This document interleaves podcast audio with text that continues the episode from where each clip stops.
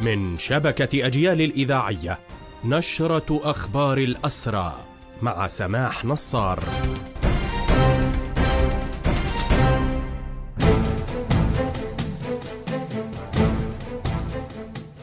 أهلا ومرحبا بكم إلى هذا اللقاء. حملة اعتقالات واسعة يواصل الاحتلال شنها في مخيم نور شمس في طول كرم.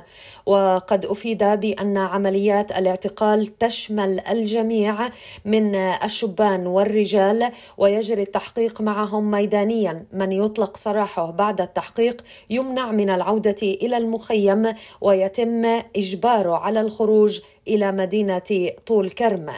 في هذه الأثناء أفادت هيئة شؤون الأسرى والمحررين ونادي الأسير باستمرار حملة الاعتقالات اليومية التي طالت عشرات المواطنين في مناطق مختلفة. كذلك في القدس المحتلة تحديدا في جبل المكبر حملة اعتداءات واعتقالات خلال عمليات هدم في القرية.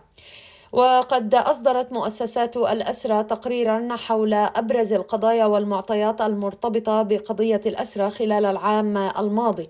أشارت فيه إلى أن سلطات الاحتلال اعتقلت بعد السابع من أكتوبر 5500 مواطن بينهم 184 سيدة. العدد الإجمالي للأسرة في سجون الاحتلال ارتفع حتى نهاية الشهر الماضي إلى مستوى خطير.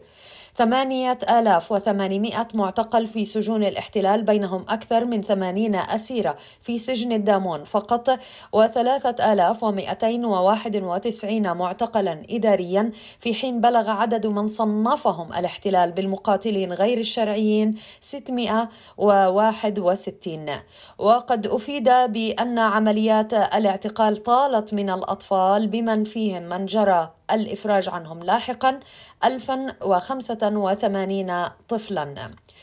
وفي أخبار هذه النشرة نشير إلى البيان الذي أصدرته مؤسسات الأسرى باسم كافة المعتقلين في سجون الاحتلال والحركة الأسيرة بنعي القائد الوطني صالح العاروري. وقالت المؤسسات في بيان لها إننا ننعى اليوم قائدا وطنيا ومناضلا وأسيرا محررا سخر حياته في سبيل حرية أرضه. وشعبه. بهذا مستمعينا تنتهي هذه النشرة الخاصة بأخبار الحركة الأسيرة قدمناها لحضراتكم من راديو أجيال. تحية الحرية لأسر الحرية وتحياتي سمح نصار المجد والخلود لشهدائنا الأبرار.